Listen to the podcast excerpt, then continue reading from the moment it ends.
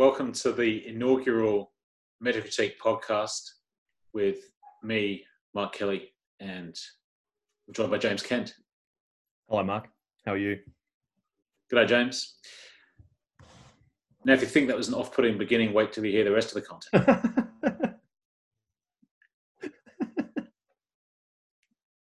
so, it was unbelievably cold in Sydney this morning. Like, um, like um, I, it was unprecedentedly cold as far as I can work out. Like, it, it, was on the the BOM app, and when I took the dog out this morning at dawn, it was it said 3.9 degrees. Feels like two degrees. That's As, cold. as far as I'm well, as far as I'm aware, aware, like I was trying to find like news stories about this because as far as I'm aware, that is literally the coldest it's ever been in Sydney. I, I don't believe it's ever been colder than four degrees in central Sydney before. really?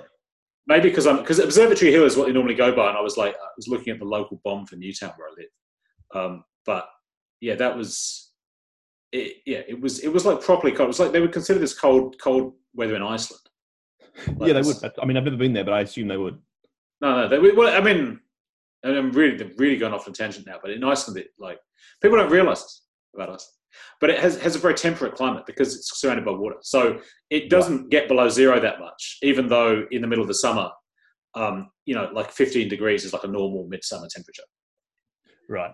I have. I have. I have. a, I mean, on a slightly lesser scale, where I live in Victoria, on the Mornington Peninsula, it's much warmer in the winter than Melbourne, and much cooler in the summer, which is just the temperate climate from the sea. Yeah, exactly. Si- Similar, similar situation. Was it? Is it? Is it cold down south this morning? Yeah, it's cold. It's freezing. Yeah, yeah. Yeah. Not sorry, not literally freezing, but uh, but I think like, Okay. it, it's one of those things where you find that although the weather, although the weather is different down here, you some sort of psychologically it takes the same effect as it would say you know nine degrees here is in some way the same as sort of four degrees in Melbourne. Psychologically, how it affects you, I don't know. I don't know how that, that's the case, or that's just me, but I find it. To Are be you saying? Are you saying that subjective experiences are relative, James? no, I'm not. I just think that like the spectrum of weather to which you're exposed and you experience the full emotions of, of, of kind of you know of weather, regardless of what those temperatures are. Right. I mean, I feel it's kind of un- uncontroversial to say subjective experience is relevant. I mean, Relative. Like I feel like. I mean, what's the alternative? I mean that seems right. They're a- absolute. So look, I mean, we're you know talking about the weather, which like I'm I'm, It's a good start. I'm told. I saw I saw recently. Um, you aware of Superwog? Yeah, Like I, I feel uncomfortable saying the word, but you're aware. aware of this, right? I'm aware of Superwog. Yeah, yeah, but that the guy, and I think that the guy who does Superwog, it wasn't actually a Superwog thing, but like I think it was him on, and I presume the medium was TikTok because that's you know over the last kind of year where I've been encountering most stuff. Yeah. wa- was was saying was mocking Aussies or, or skips for you know talking about the weather all the time. And I was unaware that this was a trait. Like I think of this as being like an English trait, but I guess from from the uh, you know Mediterranean or Middle Eastern perspective, that would be a characteristic of Anglo Australians as well. I feel like this is highly dubious though, because I mean, if you go, I mean, when I lived in Italy, Hmm. all they talk about is the weather. That's right, and that is canonically. I mean, we're getting into the concept here of of the wog, which is like you know caveat here, uh, particularly you know it's a podcast potentially could be listened to by anyone. I mean, you, you may not know this, James, but like wog is i- in in the UK like basically as as considered as bad a slur as the N word because it's specifically it? historically yeah. So that word in in the UK, but it's not it's not a word one hears anymore, but historically the, I'll call it the W word now, because I actually am quite uncomfortable saying it for this reason. But th- this word was specifically used to refer to people of kind of black African descent, and, and is considered like an absolutely off the chart racial slur. Hence the Uh, hence, poss- that, hence the Fawlty Towers joke, major. The the Fawlty, the Fawlty Towers. That actually yeah, makes, that actually makes a lot more sense now. Yeah.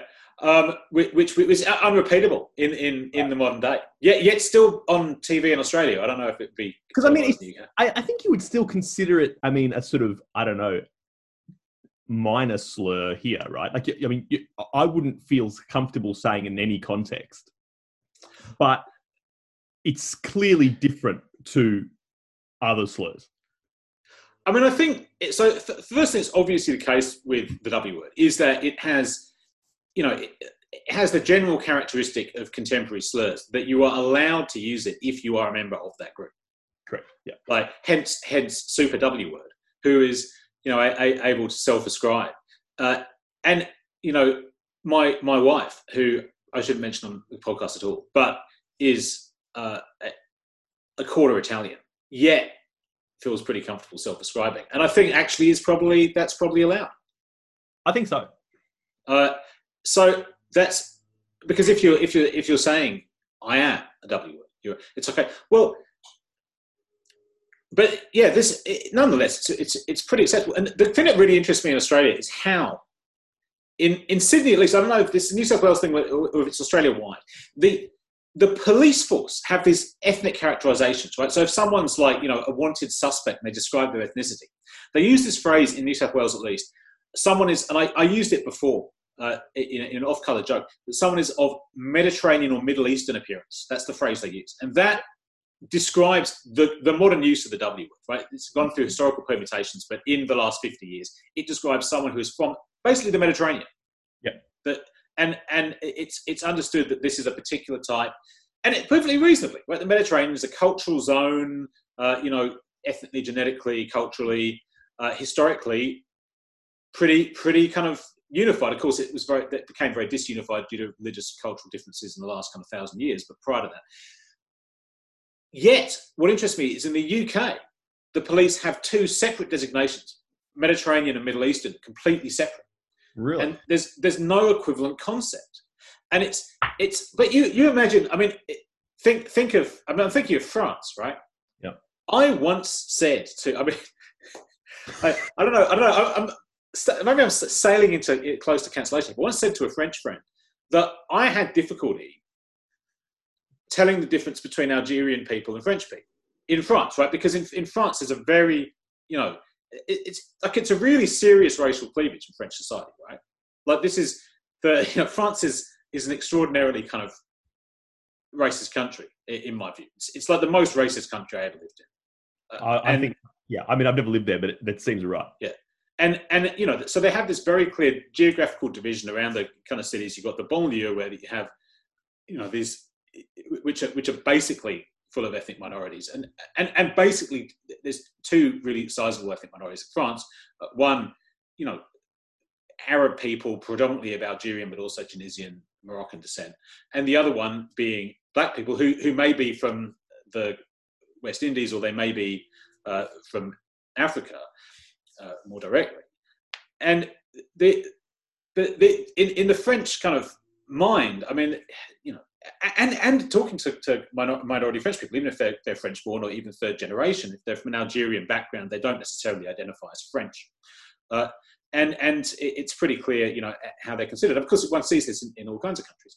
But I said to this French friend of mine, who is, you know, uh, of course, like a friend of mine, very very liberal politically correct, all the rest of it, that uh, and actually spent a lot of her time uh, living in in the Arab world, and when I said that, I, I, I, I couldn't necessarily recognize them. It was a time, I think, when I was living in, in the banlieue. Uh, you know, so I was surrounded by a lot of people uh, who, who, were of Arab descent, but I couldn't necessarily tell who, who, who, what, whether, what ethnic group someone belonged to looking at them.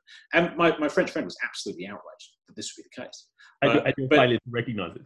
Yeah, the, the, difference between a, but basically, what I was alluding to is the difference between a Mediterranean person and a Middle Eastern person but from a French point of view, the idea that this is a unified category, being Mediterranean or Middle Eastern, uh, is extremely, you know, confounding to their, their ethnic identity. Um, I mean, there's a, you know, there's a this this scene, in, you know, there's the, the scene in the Battle of Algiers where they have um, there's you've, you've seen that film, I assume. I actually haven't. No. Okay. Well, I know, I know, scene, I know about it though. There's a scene which I don't know. I don't know how how um, you know kind of historically accurate that film is. I assume the way it's presented, like very accurate. But they have a, a kind of a, a, member of the the I can't think is it the FLN at this stage? I, I don't know. But uh, the one of the the kind of members of the the kind of Arab resistance to French colonialism, uh, they they send her into a you know colon only, you know, whites only neighborhood to, to carry out a bombing. And I mean, basically, just dress her up like a like a French person, and uh, she passes, you know, very easily for French. Uh, but you know, of course, you know, in, in, Algerian society, there's difference between being, you know, French versus versus an Arab. It's just that was was you know prior to to liberation, like just you know, like the difference between whites and blacks in apartheid South Africa. Um, I mean, I think. I mean, look, it's the thing that struck me the most about that was, uh, I mean, it's like offers a possible correction to what I had always assumed in terms of the designator, like in Australia, of like Middle Eastern appearance. Um, you know, given my age, I grew up. My teens were like the sort of early two thousands, post September 11 kind of thing, and uh, I don't know if you remember this. I, I, think this this was this must have been nationally rather than statewide. But you know, there was the fridge magnet everyone received to be, be alert, not alarmed. The, the anti-terror fridge magnet. Right, right, right. And and and this was I don't, 2002 or three. I can't remember exactly when it was, but um, this kind of trope. I, I, I, mean, my memory of this is my my dad taking the piss of this idea of Middle Eastern appearance. And so, of course, I mean, this was. I mean, these days he so hold on. Did the did the fridge magnet say on it if someone if someone looks like they might be French, you should stay away from them? Remember, I it, it can't have, but it it seemed to coincide with this general sort of a man of Middle Eastern appearance um, was doing X, Y, Z. And of course, my dad would have been cancelled these days, but he would make jokes all the time. And no matter there was, no matter there was anyone who was like not white, he was sort of taking the piss of this kind of, you know, clearly racist policy, or not policy rather, but sort of uh, a, approach. Right. Yeah. yeah. So, but maybe maybe it predates I assumed it kind of came out of that as a sort of post September 11 world, but maybe it predates that. Well, I think, as I say, I think it's it's I think it's a, a classic move from this concept, this you know demonic concept that spontaneously appeared in Australia, the W word, which you know basically this this concept emerges in a situation where you have a, a largely homogeneously Anglo-Celtic society, right? I mean, of course, they were Aboriginal people, but they were very systematically excluded. And in, into that society, you had, you know, famously post-war, large-scale immigration from Southern Europe, and then you started to have immigration from the Middle East, and the you know, the, the W word, it's, it's, it's this very interesting kind of othering where it's like, because you still had the white Australia policy initially, these people were, were considered white Europeans, which they, you know, are by, by standard definition. Yet, in a, in a situation where they were noticeably darker and more foreign, and so that, that they, they were otherized in it, using precisely a word that in the UK in the same time period was used for black people, who were the, you know, a new immigrant community at that time um, because they they were you know effectively. I mean, I think it's going. I don't think it's going too far to suggest that you know Italians in Australia in the 1950s were in the same kind of social position that uh, you know West Indian immigrants were in the UK. It's not to say they were as discriminated against necessarily in every respect, but this kind of the, the same kind of otherization seems to be operative. I think that sounds right, and, and, and, but that's extraordinary. I didn't actually know the history of that word in the UK. I didn't realize that. I actually thought I and I, I mean I don't want to return to the Fawlty Towers joke, uh, but that that actually gives a lot more context, and actually the joke is much more outrageous than I believed. Yeah, right. I mean, well, no, but it uses. I mean, how could it be more outrageous? It uses the N word, right? Like, mean, yeah, no, but he, he, he, oh, isn't it already? But he uses the N word and the W word, right? Yeah. And I, anyway, we won't go into it, but it, it, that that joke now has a lot more context and makes a lot more sense. Um, yeah. I mean, this is I mean, it's extraordinary, really, the, the levity with which we're getting onto to racial issues in this conversation because we're, in, you know, absolutely ignoring the the um, the conjuncture we're in, or at least the, the kind of the apparent conjuncture. I mean,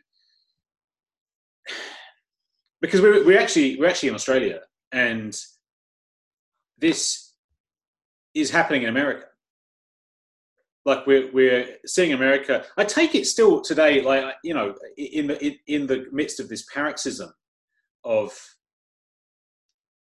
I mean, what to call it? Like, I don't really know what what to. Is there is there like a, a summary word that's for the for the for the riots? Yeah, for the the I guess the riots is the. I think they're still called word, riot. or protest. But I think protest. I think protest is what is is a is a broader heading. But in fact, that you know, if it if it were merely protesting, it wouldn't be you know the the historic moment that I think it's been taken to be. no, that's right. because it's seen like there's there's been there have been urban rebellions in the United States, like, Yeah. uh, but I don't know if they're still ongoing. I mean, like the fact that a police station was burned, you know, this kind of. I mean, that's that's that's not protest. I mean, it is. In, in what it is. No, no. Of course, protest is a fair is a fair umbrella description, but it also describes you know things that you know when when people march with placards, which is also going on in the United States. But I think that you know people marching with placards against police killings is you know a commonplace occurrence, just as police killings in the United States are common or anywhere. Indeed. I I guess I guess I mean more more. I mean, it's not it's not protest that's familiar to the kind of liberal democratic uh, person. So that, which is not to say that it isn't protest, but it's more that they see the minute one isn't holding placards and doing something more, then they see this as some kind of overextension or some kind of going too far. Well, I think that's right. Although, I mean, actually, this this moment has seen, I think, some kind of fracturing of that. So it, it's it's definitely the case that you can you can find like kind of um, small L liberal capital D Democrats in the United States who precisely have said, "Ah, you know, this is excessive. It's gone too far," with the with the protests that have turned violent. But I think there's also a, a reaction on the liberal left in America that has been broadly supportive, even of I think that's right. the, the violence. And I think that's that's in itself something kind of new. I mean, I take it that the reflex there is really that there, you know, there there's an unwillingness now. I mean, if I put it this way, the the liberal left in the United States now are woke enough that they will not or, or realize that they shouldn't criticize black people's responses to police violence as being too violent because that, that that in itself would be racist and therefore they've checked themselves and and are kind of supportive um but, But I that think- i mean that sorry No, I was going to say there's there's a kind of um, impasse there too, because I think you're right in the sense that you know, so the, the the liberal, the kind of liberal white American has gone that far to acknowledge acknowledge this um, and to acknowledge the kind of I guess the historical moment, as you might call it, but. Uh, they also have to fall. You, you see again and again, they fall back on these kind of platitudes, which you know the solution is kind of you know uh, somehow you know uh, reforming the police or, or, or something like this. This kind of these kinds of fairly liberal, um, fairly toothless um, solutions. I mean, clearly, because if you recognise the problem here is that if you recognise the actual uh, qualms that you know the black community are having here, then you know fixing the police isn't going to. Isn't, this isn't solve the problem. I mean, it may solve a dimension of it, but it, this isn't the solution. So there's a kind of impasse there, I think, in liberal liberal sort of left wing politics in America. Yeah, I mean, I tend to like I, you know, sarcastically, uh, but I tend to think the problem with the liberal position is is their representationalism. That is, they think everything's about representation. And I, I have said, I'm not sure if in print, but I have said that you know I, that liberals would be happy as long as the police were killing an equal proportion of black and white people. But this police killing is not the issue; it's the the implicit racism or discrimination in police killing and that that's i mean that's the impasse they want to get over like they don't they don't want to change the basic mechanisms of the system they want to change want to get rid of the police. proportionality That's right. Yeah, I think that's right. I think that's exactly right.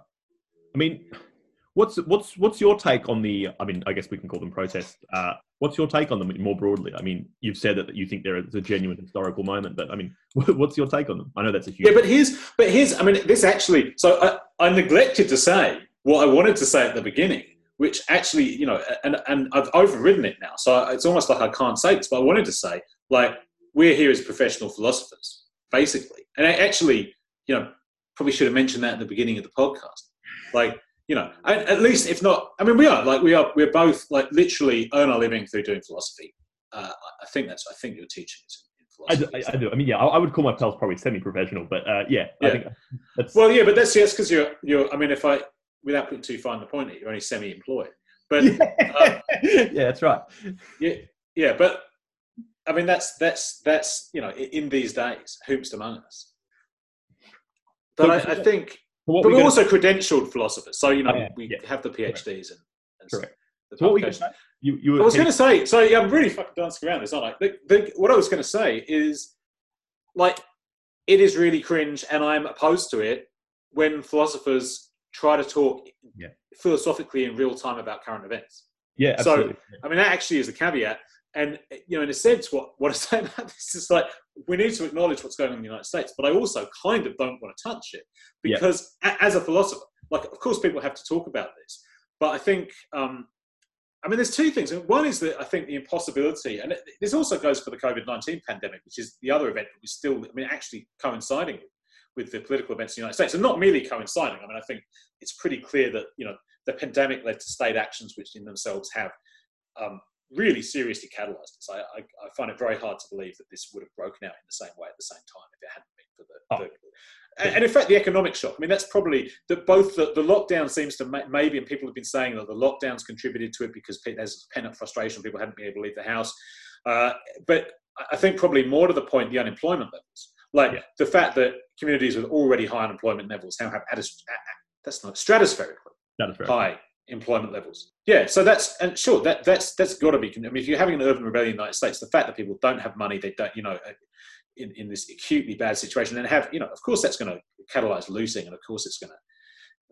Um, and I think that that it's important to insist on that economic economic dimension is precisely because of the, the liberal reflex to to turn everything into identity politics yeah. and, and um, ignore the infrastructure. But yeah, having said all that, again, I can't, I can't help myself like talking about it. And we have to talk about it, obviously. But I think so. You know, the the intellectualization and theorization of this has to wait. Like, and and also, I think the talking is is um, it, this it, you know it comes from this horrible reflex I mean, I don't want to be too critical of it. Obviously, it has good intentions, but this this horrible reflex of you know the the social media, everyone turned their profile pictures black yeah, on, yeah. on, Tuesday. You know, my entire Instagram feed was black images, except for one guy who posted a, an image of the names of, of, people murdered by the police and and, crit- and and criticized from the left the black images, which yep. is is immediately something you saw people criticizing this from the left. Yep. But I think there's a reflex there you see in everyone with an Instagram account, which you also see in philosophers, which is that they believe people seem people want to believe that their their their mundane, completely ineffectual existence is able to influence political events. So people like if if people what people do is take photos of their lunch and put it on Instagram, they believe that by change swapping the picture of their lunch with with a political picture, they're engaging in political praxis. And the philosopher, you know, wants to say, like, oh yeah, the thing I do is philosophy, so I'm going to do like, you know, philosophy which will change the world. Yeah. And I just, I don't think, I think in both cases they're, they're, they're wrong. People need to acknowledge how ineffectual they are. And specifically, I mean, this gets back to what I was saying at the beginning, you know, like here we are sitting in Australia. And the, the reflex of people in Australia, at least like the kind of woke, woke people I know, is to not let the fact that we're we're not in America in any way pre- prevent us from believing we, we're conducting meaningful in- interventions in American society's problems. Uh, but like, yeah, we aren't. We are not there. I mean, we're not able to participate meaningfully in, in what's happening there at all. We, we're really observed. Like, and I think that's right. And I think, I mean, I mean, the first thing to say from my perspective, and this is kind of very much um, my take on a lot of things is that, as you say, it's too early. And I just, but I think that actually has to be a really like rigorous theoretical position in the sense that like no one has any idea what's going on. And, and I think, I think that just, that has to be recognized as no, that's not ambivalence or kind of a failure to, to, to sort of formulate a position. It's, it's, it's, it's a kind of, it's a kind of empirical and theoretical fact. Um, and that's that's one point. So yeah, I have no idea what to what to make of it. Like really none, um, other than the kind of usual platitudes that you'll hear from anyone. Um, the other thing too, in regards to the Australian dimension, I had a text from a friend uh, yesterday. I think this might be the first time I've ever been asked like my opinion on uh, like a kind of theoretical qua like sort of problem um, from a friend. I think, and I don't know whether she asked me because I'm like in inverted commas a philosopher, but uh, she did ask me this. And anyway, her qualm was she there's a there's a big rally on Saturday in Melbourne, about sort of a, a, a sort of Black Lives Matter um, rally, but it's organised by um, local Indigenous people, um, and and it was you know, it was originally organised by some young um, African Australian women, right? Originally, and then uh, the local Indigenous community basically said, "You can't organise this without us." Um, you know, et cetera, et cetera. Anyway, her her problem, my friend's problem was she wanted to go on the one hand as a sign of solidarity, but on the other, she, she was she, her her concern was basically what you just said. There's a kind of this is a fundamentally different country and a different problem. You can, you cannot make the connection, and basically, it's it, it ends up being a kind of fairly cringy uh, attempt by, generally speaking, white left liberals to kind of you know make these kind of weird signaling in regards to America while also ignoring all the sort of problems in your own backyard and also her other problem which is to say what about all the people being, uh, you know, this, you know, for example, you know, the obsession with um, Trump and Biden being a, being a, you know an accused rapist or, or whatever it might be. Um, and as she said, obviously on the one hand that's terrible. Well, on the other hand, who gives a shit uh, what this man has personally done if he's going to keep on bombing the Middle East, right? Like, so it, it, the the idea was, you know, I mean, in in sort of overall, her concern was we're concerned with some you know black bodies and not others. It was kind of it was kind of her it was her claim, and like I had no actual answer for her, but there does seem to be an element of hypocrisy, at least in Australia. Yeah, it's a it's a tricky one to say the least. I mean, there's it's definitely the case. I think we yeah. can recognise analytically that. I mean, it's it's it's part of the kind of cultural cultural genuflection reflex in Australia towards towards America that I mean there, there is an effect. So firstly, there's an attempt to have have protests specifically about the the killing in, in America's was it George Floyd? I want to get make sure I got his name, name right. Yeah, the, George, the, the, the, first the first reflex was to have protests. It seems to me, uh, and I presume it's by usual suspects like white leftists, mostly white leftists, because I shouldn't say that the left in Australia is exclusively white by any means, but um, you know, given, given it's a majority white country, the left is also, you know, mirrors that. But yeah, so white leftists want to have protests about the killing of George Floyd in, in America. I mean, it's like a it's like a dialectic. So the, the next move, the, ne- the next, you know, that that immediately invites the criticism that you you know, what are you doing in Australia protesting against the killing of George Floyd when the police kill Aboriginal people all the time in Australia? Where's where's the outrage about that? And then it transforms into protests about police killings in Australia. But the only reason there are protests about police killings in Australia is because something happened that they saw on social media, etc., in America yeah. that that made them think, oh, maybe there's a problem here. And I mean, the, yeah. No, I, I, sorry to interrupt. I just think it's it's a kind of hollowing out of this kind of the political as a sphere, right? So there's this. All it is is this kind of what, and what I said to my friend was it's a kind of binary reaction to events, right? So X happens, and so you reply you reply in sort of in, in a particular way. And as you say, you know, so on the one hand, it begins as a Black Lives Matter problem, um, and then it becomes, I think, rightly, a sort of a recognition of um, Aboriginal deaths in custody in Australia. Um, but as my friend pointed out, her her sort of broader point was there's this only happens as a reaction to something else, right? There's no actual space in which praxis can actually occur. She didn't put it in those terms, but that's kind of what she was saying. And then, of course, there's the kind of broader Western imperialist point, which is to say, what about everyone else who's being murdered as we speak, which are just basically ignored except for kind of tokenistic acknowledgement. Yeah, I mean that that point sorry, until something happens on the internet yeah. which requires us to do something about it. No, I mean this point is very, very much my my stick. I mean, this is you know my, my pre-prepared reaction to this, which is you know what, what I said in in the biopolitical imperialism book that I, I, I put out, you know, whatever it was, five years ago now. That um, in you know in the United States, there's very clearly a d- divide between you know the value of valuation of black and white lives, and that is absolutely you know brilliantly named by the Black Lives Matter movement. The fact that black lives are considered less valuable or treated as less valuable in some, some systematic way in the United States. But for all that black lives in the United States are, are treated as less valuable than white lives, they're treated as much more valuable than the lives of people outside the United States. The right. U.S. the, the you know the American state is you know kills people with far more impunity. I mean, the okay, so you know, it's these you know, cops typically kill black people in America and get away with it, but at least there's there's some possibility, as we're seeing now, of of them being held to account. Uh, rare, rare though it may be, there's there's a framework. American soldiers killing people overseas. I mean, again, there, there is the barest possibility of them being held to account for it, but but by and large, yeah, um, that's that's much more literally what they're to do. And if we can criticize the US police as people are rightly doing for essentially being there to oppress and kill black people, I mean that's that's true, but it's it's not true to the same extent. American soldiers are literally employed primarily to kill people. That's their primary purpose, and there's no confusion about that at all. I mean, it's it's absolutely literally what they're employed to do.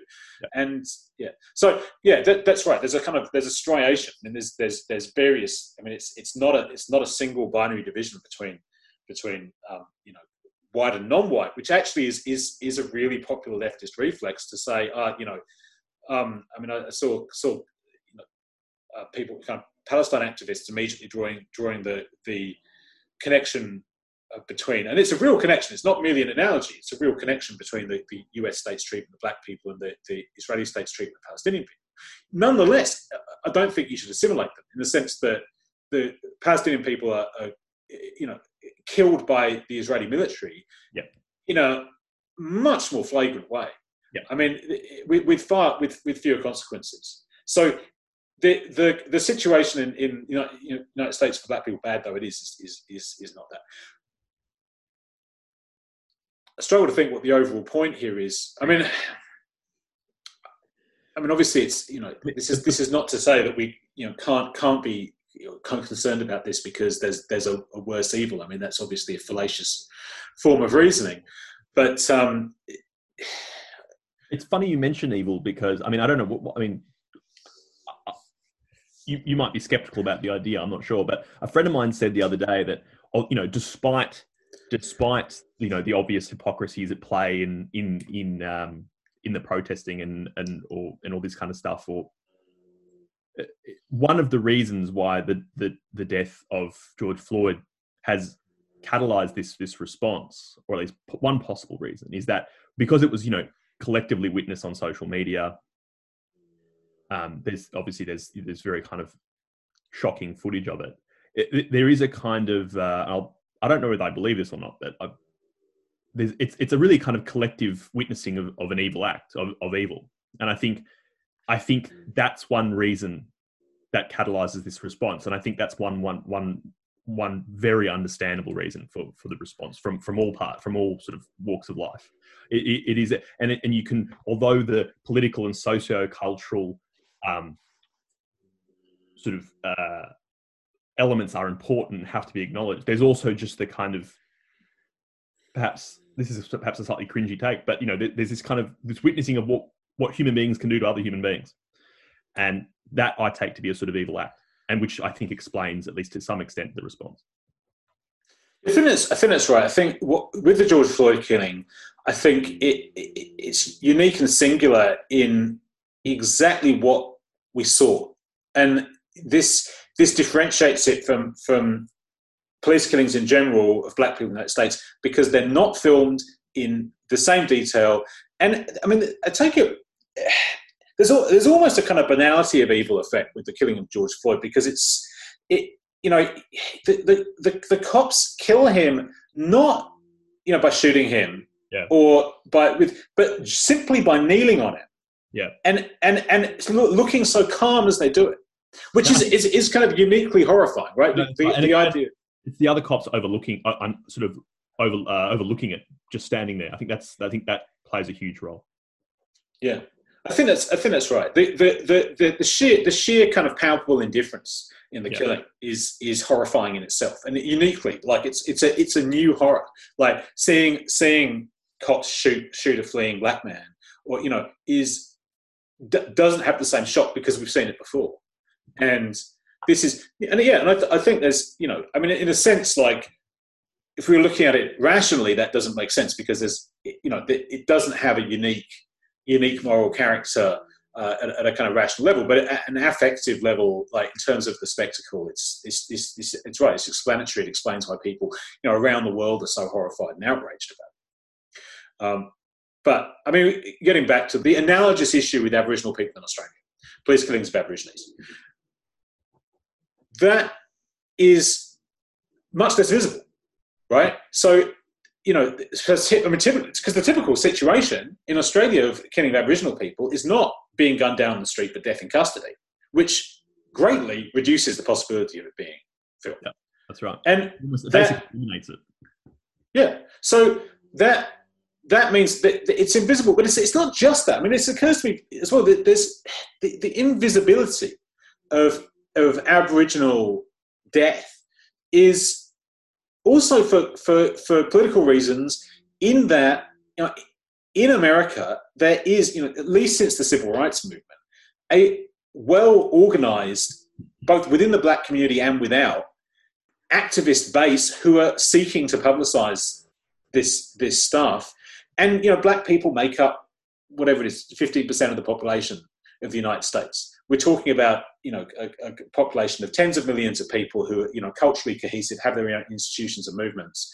Aboriginal people in Australia are closer to one percent of the population. We're talking about so we're talking about uh, two hundred fifty thousand people yeah. uh, spread out across this this landmass uh, who, who don't have anywhere near the same resources. So this the, the the possibility of this becoming an issue in in the United States is vastly higher. And I mean, from that point of view, I think it, it's kind of legitimate for this to be mobilized by, certainly by, it's absolutely legitimate for Aboriginal people to try to, you know, use this moment to, to bring, bring, you know, public focus to the plight of Aboriginal people in Australia because, um, you know, they, they simply don't, without leveraging yep. the publicity that it gets to the US, there, there's no possibility to do it. I think that's exactly right, and I yeah I agree completely. And I think despite the kind of qualms we might have about the ways in which, uh, say for example, white Australia engages in politics and how that enga- and how that functions with the internet, this kind of stuff, that's all legitimate too. But as you say, um, indigenous groups and leaders they they see value in in in um, connecting the current protests to their own struggles, and that's and they, they see the value in that, and it seems I mean it seems to be working. So you can't say anything more than that. It seems to be working, and it seems to if it captures the imagination, then that's good. Yeah, that seems fair. But I mean, I take it that you know the, the problem with the, the in Australia actually there's there's a really clear problem. It's that they're illegal because of the um, you know pandemic countermeasures, right? Right. So I mean that's been that's been an issue in the United States as well. But I mean, it, you know, looks. I mean, I feel I feel in, in the American situation the the urgency of the of the situation just overrides that, and it overrides it in fact. Like so, you know, people are going to go out the street and protest and loot, and you know, the, the fact that, that they're doing that, like the fact that you're worried about, and people are worried. I mean, there's you know, people are, sounding alarm about okay, this this is going to be a a major um, spreading event for COVID nineteen. Yeah, uh, but yeah, like you, you kind of can't be concerned about that. But the situation in Australia, because it's it's in Australia, right, and it's in fact you know an echo of the American situation. And it's much less easy to make the case that we need to have public gatherings right now, and that therefore it's legitimate to do this, even though it's illegal. Um, and you know because it's not it's not a matter of spontaneous anger. I mean, yeah. one of the you know I've I've seen this as a kind of right wing criticism of protests in in London, and I think it's not totally wrong. That in, in the sense that unlike the protests in the United States, which are which were genuinely spontaneous, that that there's and you know despite the kind of discourse that Trump himself has been has been tweeting that you know obviously you know he's not creative enough to think up himself, but this discourse that actually it's like all the George Soros plot, like that. Obviously, that's not the case in the United States. I'm not saying that it's a George Soros plot anyway, anyway, but I think in in other situations, because it's gone through the vector of the organized left actually trying to put on protests, I, I think, yeah, there, there, there is a kind of. I mean, yeah, ordinarily that would be much less concerned, but I feel in the current situation, like it's, it's, it's also like kind of weirdly counterproductive in the current situation, in the sense that you know there's there's you're much less likely. I mean, from a purely strategic point of view, you're much less likely to get public sympathy behind a, a protest that you hold right now in contravention of of you know public gathering laws against this than you would you would ordinarily. Yeah, that seems right. And and and I mean, I, I also have been following the kind of right wing criticisms of this um, of this of these events, and one of them was kind of it's sort of it's an obvious point, but it is true in the sense that if you remember a few weeks ago when the uh, the protests against the lockdown were occurring in you know generally from the kind of libertarian right, right, and they were kind of they were all I mean I think rightly in some ways ridiculed um, for just kind of you know drastically increasing the chance of contracting COVID 19. Um, and, and just in general, the, the, whole thing was ridiculed. And then, of course, the right wing criticism is, you know, you don't hear a word of that in regards to the current protests. Right? There's, if anything, people, there, there's encouragement to to uh, for people to get involved. Um, I don't think they're actually. I don't think they're comparable because, as you say, one is spontaneous, the one isn't really. Um, I mean, but, I'm not sure that's really. Yeah, because I think the I think the right wing protests are also somewhat spontaneous in the sense. I mean, it's it's it's it's hard because I mean, what is you know what is the kind of authentic authentic spontaneity? Yeah, what is spontaneity? Yeah, sure. but yeah, but uh, no, but I think I think there's there's a, you know in a sense those those protests did occur spontaneously because geez, like a lot of people like weren't happy about being locked down, and yep. if you once you ally if you put the lockdown together with you know con- conspiracy based disbelief in the virus or the efficacy of the lockdown. Yeah.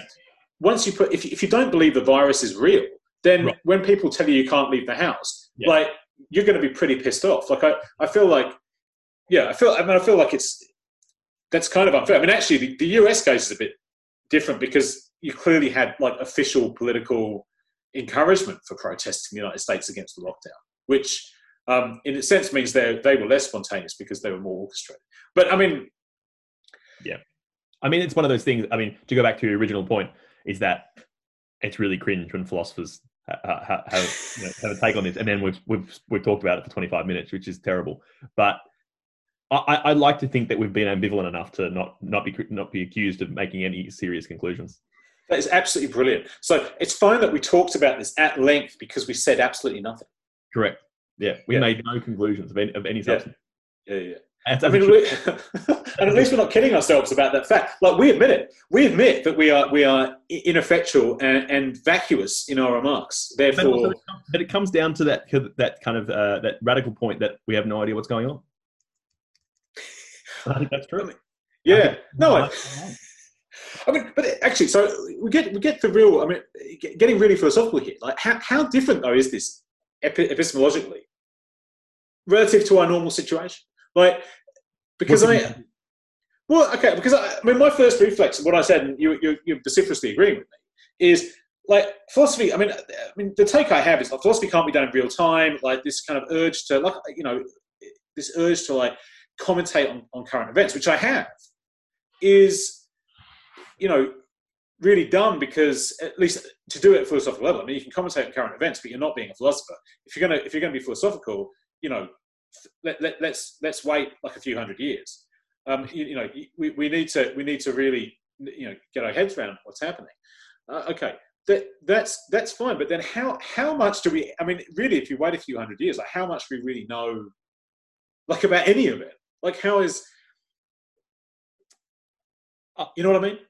I, I think I do. Are you saying that you can only philosophize about things hundreds of years later?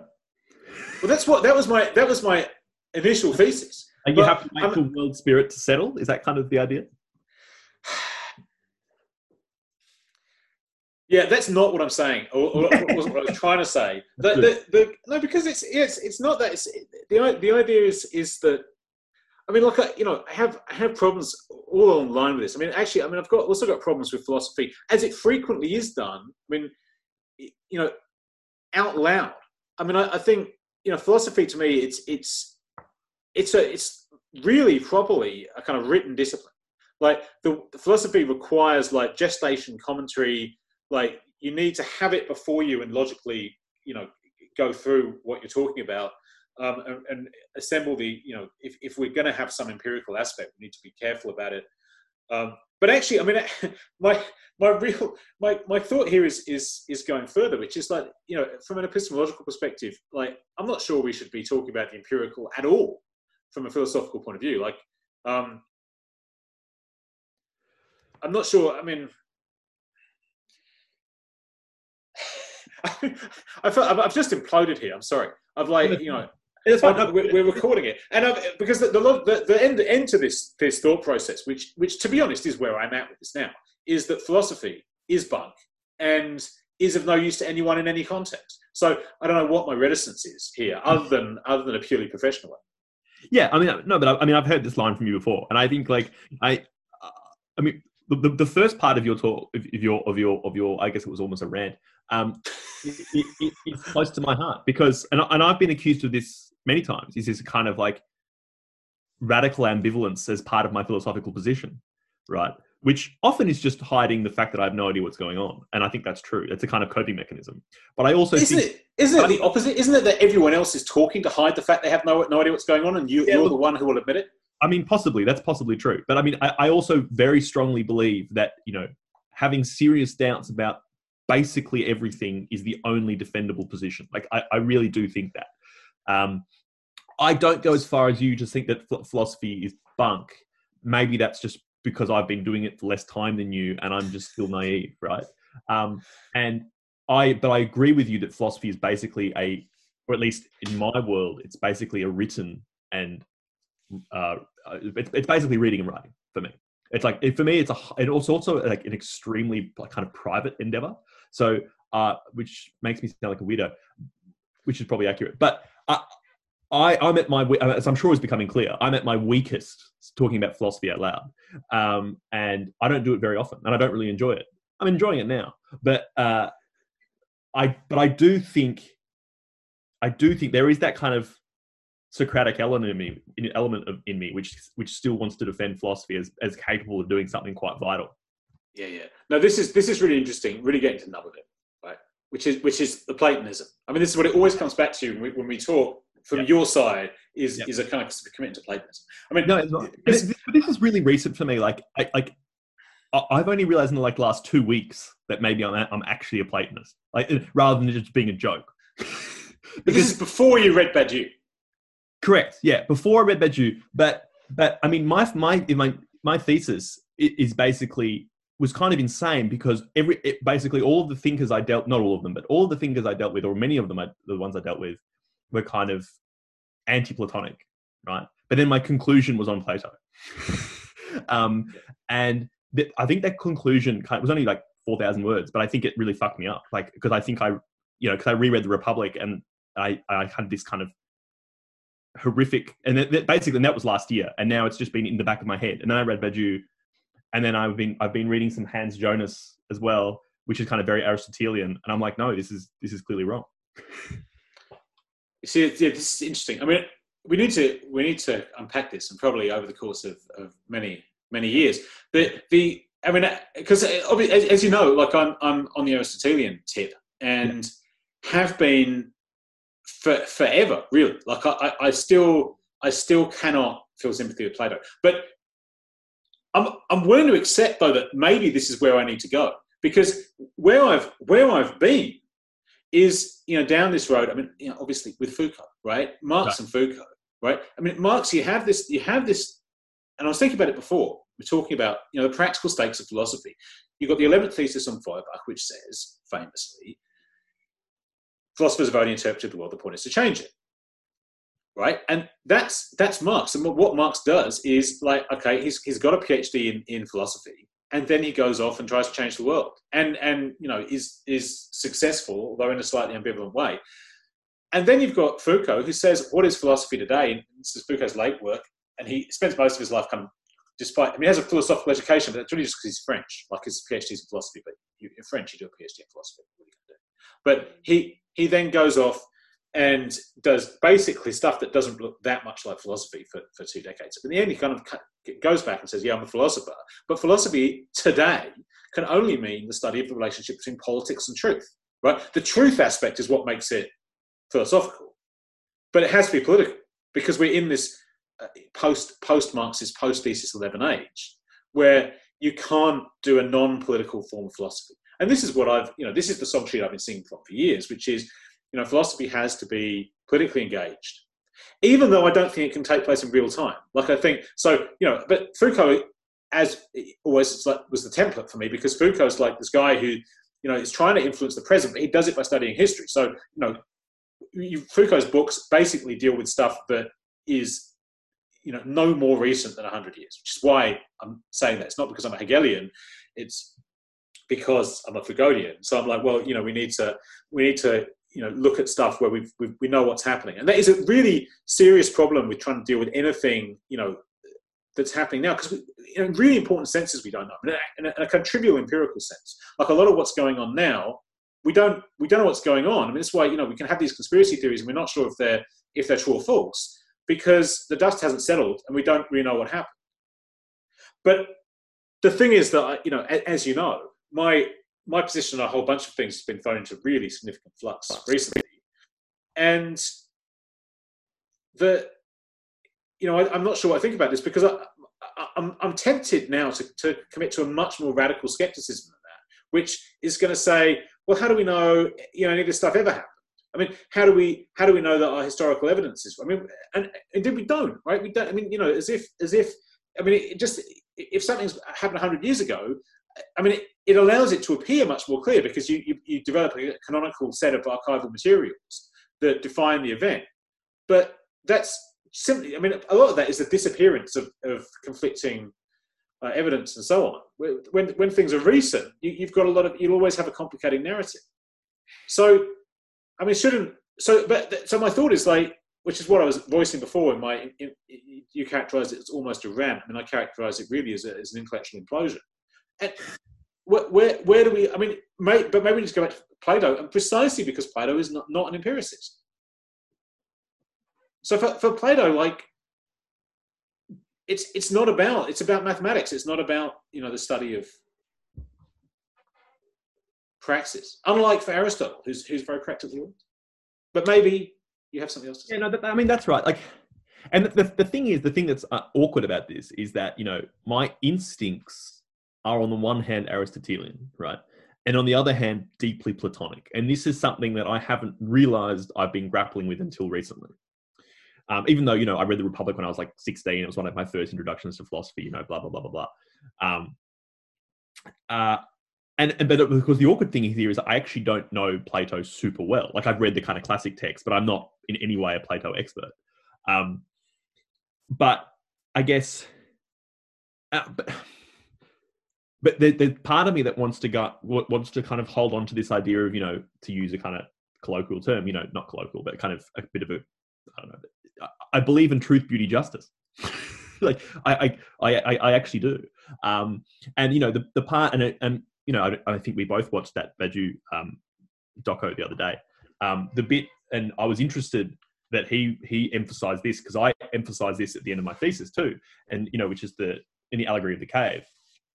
Um, so you have this kind of this, this, this incredibly famous metaphor for the um, the the sudden witnessing of the good and and you know and the true right? And people talk about this. And but of course as Badiou points out you know what what often isn't mentioned is that plato says you have to go back in the cave right? Like there has to be i mean and he interprets this as a, as as as, as a kind of uh, call to praxis at least from from what i understand it i mean i'm only i'm new to Badiou right but this, yeah no go on this, no, it's just this is not my memory of the Republic, right? Like if I, maybe I'm, you know, it's part of this, like you don't remember, you don't remember the, the bit where he tells you to go back into the cave. But doesn't he say? But he says you can leave the cave fully, like you can go, like you don't have to go back, like. Yeah, now I can't remember. I'll have to double check. But uh, yeah. My, understanding of it is that to actually to actually sort of to engage with the good, you've actually got to go back. So that, that's actually, I mean, that, that, a lot a lot hangs on that. So I should double check that. But Badiou says this. He does say this. Yeah, he says you've got to go back into the cave, and he makes a big deal. In, yeah. In the docker, yeah, cool. and I mean, yeah. I mean, more broadly, is that my? It seems to me is that. I mean, I share because I also have a kind of streak of skepticism, which are perhaps not as extreme as yours, but you know, it, it's it's fairly is fairly um, robust. But I also want to fall back on this idea that there are these kind of orientating concepts. But I'm the, I'm at the very beginning of how trying to work out this tension, so I don't really know what else to say at this point because it's still it's still very much a puzzle in my head.